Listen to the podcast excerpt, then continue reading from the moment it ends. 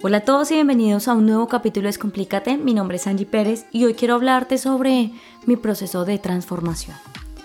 Resulta que yo a través de mi vida, o si les puedo contar que toda mi vida me he dedicado o he tenido una fuerte pasión por el trabajo con los seres humanos.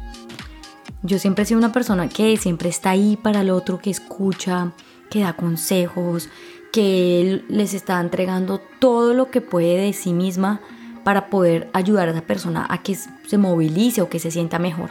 Pues algo que a mí siempre me ha caracterizado además de ello ha sido la alegría. Siempre he sido una mujer muy sonriente que intenta irradiar los corazones de otros por medio de su alegría que yo puedo decir que es algo realmente innato que la vida me ha regalado.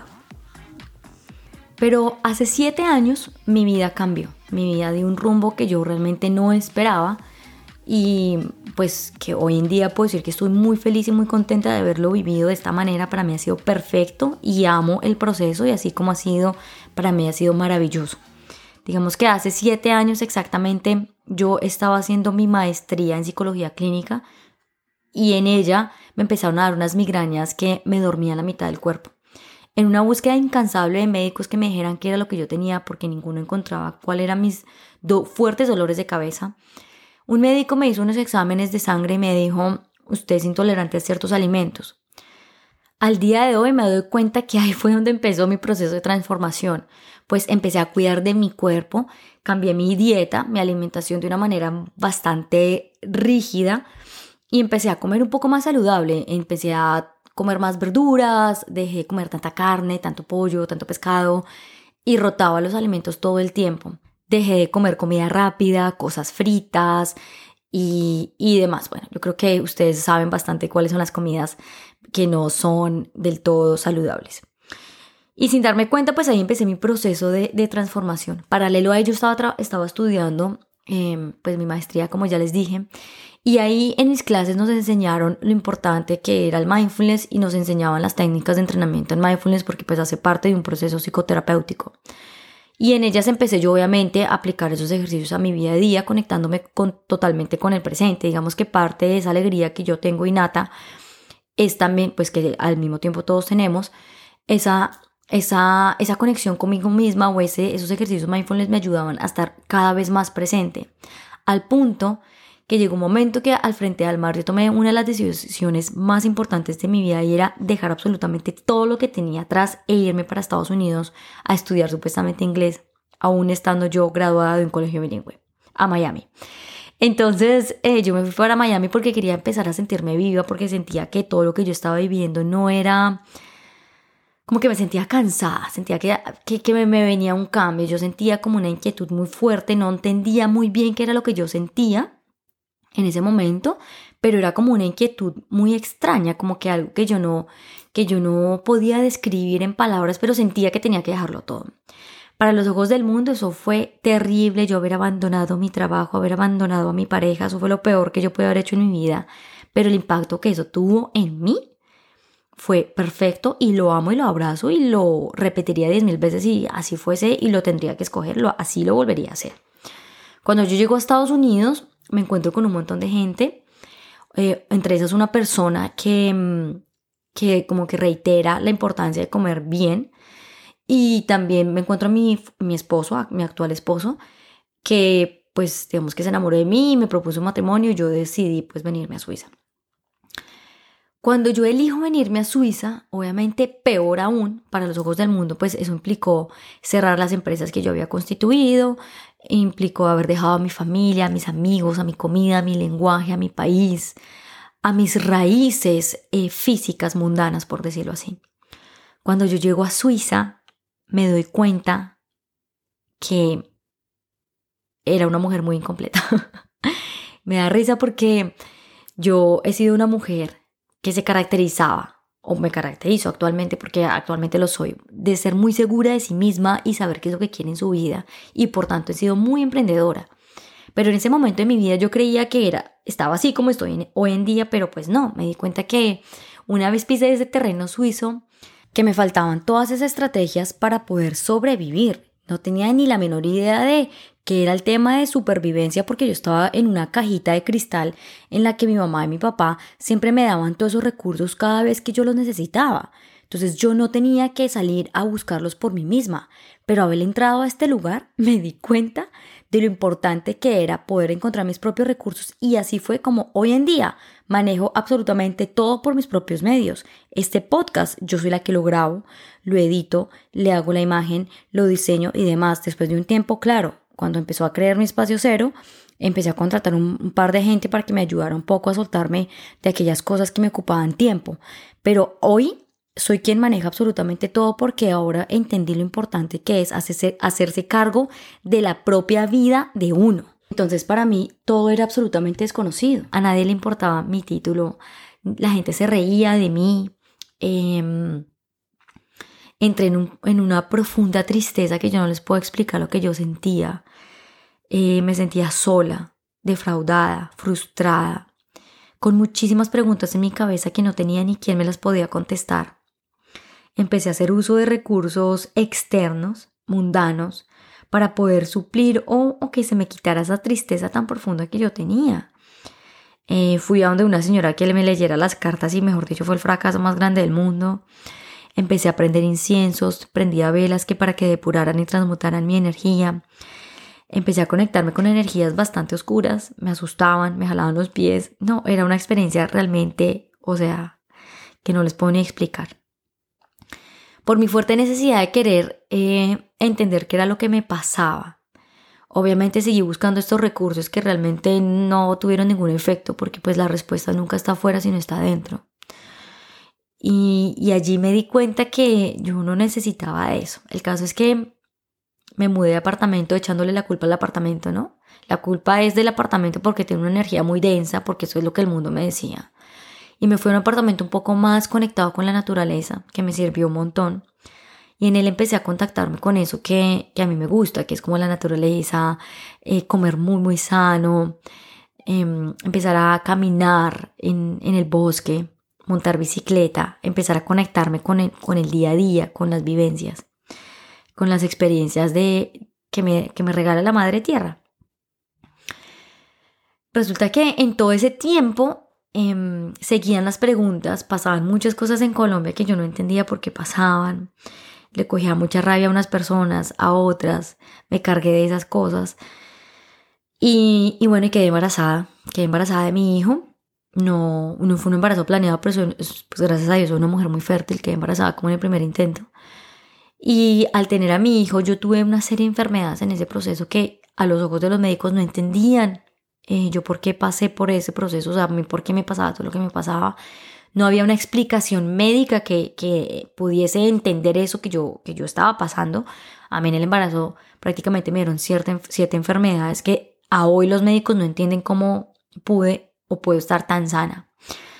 El caso es que mm, ahí fue cuando yo empecé mi fuerte proceso de, de transformación, de, de, después de haber entendido lo importante que era cuidar de mi cuerpo, de haberme alimentado bien, de poder estar muy conectada con el momento presente, creyendo yo que sí lo estaba haciendo, de estar conectada con las sensopercepciones, con la naturaleza, me di cuenta que era el momento de poder empezar a trabajar aquello que yo estaba cargando. Pues hace dos años, que es la edad que tiene mi hijo, o hace tres años, incluyendo el proceso de embarazo, empecé a trabajar en mis miedos, a entender que era esa rabia que le cargaba a mi papá, esa rabia que le cargaba a mi mamá, esa rabia que le tenía a mis hermanos, de dónde había surgido, por qué surgió esa, esa, esa ira, qué era lo que tenía que perdonarles. Y empecé a trabajar en mí muy fuertemente, acompañada, claro está, de Camila, que ella también la vida le dio un vuelco así bastante fuerte y también llegó acá en Suiza, la única persona que realmente me entendía. Voy a poner acá un paréntesis y es que recibí muchísimas críticas de las personas, inclusive hasta de mi mamá, que me decía que no podía entender cómo yo podía desperdiciar mi tiempo de esa manera. Las personas, eh, mis amigos me decían que no entendían yo cómo había dejado todo un lado y estaba sin hacer nada. Pero lo que ellos no entendían es que yo estaba teniendo un trabajo interno muy fuerte y potente en el que tenía que tener una desconexión total del mundo para poder entrar en mí. Yo empecé a sentir un llamado en irme a, a los Himalayas con los monjes a estar con ellos, pero al mismo tiempo tenía una vida de casada que no me permitía como irme allá y, dejar a mi, a, mi, a, mi, a mi marido, a mi esposo solo y pensar solo en mí. Yo decía como que no, yo tengo que también estar con mi esposo y, y si la vida me trajo acá es porque yo tengo que hacer el trabajo por mí misma, que es el trabajo que muchos de nosotros tenemos que hacer, ¿no? Pero acompañado de una, de una persona. Entonces aquí cierro el paréntesis y, vuelvo a la idea anterior. Como no podía irme de monje, entonces pues tenía compañía Camila Nazar que me ayudaba a, a entender aquellos miedos y empecé a trabajar a depurar esa energía, a poderle poner un nombre, a entender qué era lo que me daba mal genio, a reconocer que algunas cosas de mi infancia sí me habían dolido y que las tenía que aceptar y entender con muchísimo amor para poderlas soltar y poder transmutar esa energía. Así empecé todo mi proceso em, de transformación. Eh, empecé a darme cuenta por qué me daba mal genio con algunas personas, por qué reaccionaba de, algunas, de alguna forma tan particular, porque yo empecé a, a, resistirme a ciertas cosas que mi esposo me decía. Pero todas esas resistencias, todas esas rabias, todas esas iras traían, traían un mensaje muy particular de fondo y era, hey Angie, obsérvate en qué momento de tu vida tú has sido así, entiéndolo, suéltalo para que puedas sentirte libre. Y así fue como yo fui soltando un montón de cosas y empecé a comprender la vida desde los ojos del corazón y no desde la razón. Y así es como empiezo a convertirme en una persona un poquito más sabia en tanto que empiezo a conectar mi mente racional con mi mente, con mi mente, con mi corazón y mi intuición, porque esa es la real sabiduría y empecé a aplicarla a mi vida diaria. Una vez yo empecé a entenderme a mí misma, una vez yo empecé a comprender bastante cosas que me, que me pasaban, yo dije, no, llegué a un punto en que ya estoy dispuesta o me siento lista para compartirle al mundo y tengo un estrellón muy fuerte porque caigo en la desgracia, digo yo, de las redes sociales y de creer que así mi intuición me hubiese dicho que esa no, ese no era el camino que tenía que escoger. Empecé a creer que lo importante era volverme famosa y que todo el mundo escuchara mi gran sabiduría. y claro, ahí tuve un estrellón gigante en el que la vida me dijo, no, así no es Angie, es que tú no tienes que hacer las cosas por el mundo, las tienes que hacer por ti misma y empecé a entender lo importante que era hacer las cosas desde el servicio sin recibir nada a cambio. Algo que naturalmente he tenido y las personas que me conocen actualmente yo no es que cobre las millonadas y a veces ni siquiera cobro las consultas porque para mí eso no es importante, lo monetario no es importante, no tiene un valor importante hoy en día. En ese momento digamos que sí lo tenía. Entonces ahí entendí que em, que tenía que sanar esa parte monetaria, de entender que todo tenía que ser plata y entender lo importante que es la esencia de la vida, del amor incondicional. Y al mismo tiempo empiezo a leer muchísimo en el que me empiezo como a, a, a llenar de una información de la verdad, le digo yo, una información que fueron libros que la misma vida me fueron trayendo porque mi alma estaba o yo estaba evolucionando a tal punto que yo misma estaba pidiendo esa información para poder transformar y trascender. Claro, muchas preguntas me surgieron. ¿Quién soy yo? ¿Por qué la vida me está trayendo tanta oscuridad? ¿Por qué me estoy sintiendo así? ¿De dónde viene esta incomodidad? ¿Por qué hay tanta, tanta drogadicción, tanto alcoholismo? ¿Por qué la gente cae en vicios? ¿De dónde vienen todos esos placeres del mundo? Eh, y todas estas preguntas yo se las hacía a Camila y Camila desde lo que podía me las respondía y yo empezaba a conectar piezas de mi propia vida, ¿no? Y luego quedé embarazada eh, por segunda vez y fue cuando ahí perdí el bebé. Eh, las personas que ya conocen o han escuchado mi podcast saben qué fue lo que yo viví en ese momento. Las que no los invito a que lo escuchen, el audio se llama Esto eh, me pasó lo inesperado, esto fue lo que yo aprendí. Y en esa experiencia yo dije, no, pues pucha, yo ya estoy lista, ya estoy preparada, soy la mujer más resiliente, alegre, estoy lista, tengo la sabiduría plena. Y ahí vuelvo y me doy cuenta de lo incompleta por tercera vez que estaba, que habían cosas que todavía tenía que resolver y que entender de mi vida. Y empecé a, comprender que tenía que trabajar bastante en mi relación de pareja, tenía que traer más unión a, mi relación, a darme cuenta que no es el mundo de él ni es el mismo, ni el mío, sino el de los dos. Empecé a entender lo importante que era eh, la libertad de cada quien y resolver nuestros propios problemas para poder así poder traer una unión a nosotros dos. Empecé a comprender lo importante que es la unión. O sea, empecé a sentir la unión en mí misma y la coherencia entre lo que pienso, siento, entre lo que pienso, siento y digo. Y empecé a ser muy coherente en eso. Y empecé a seguir trabajando en mí. Empecé a ser mi propia paciente, mi propia consultante y mi propia terapeuta. Y al mismo tiempo, obviamente, recurrí a Camila cuando yo sentía que ya no daba más. Siempre vamos a tener esa persona al lado que nos va a estar guiando, que nos va a estar ayudando, que nos va a estar em, mostrando aquellas cosas que para nosotros no son evidentes para poder traer así entendimiento. Todo este proceso de transformación requiere voluntad, voluntad de uno mismo para poder empezar a trabajar en nosotros con toda esa fuerza necesaria que nos va a llevar hacia el camino del conocimiento, que es un camino curioso en el que empezamos a abrir bastantes perspectivas de nosotros mismos y empezamos a tocar diferentes puertas para poder entender lo que nosotros somos en esencia y lo que nos dolió en nuestra vida para poder así trascenderlo y sentir el amor incondicional.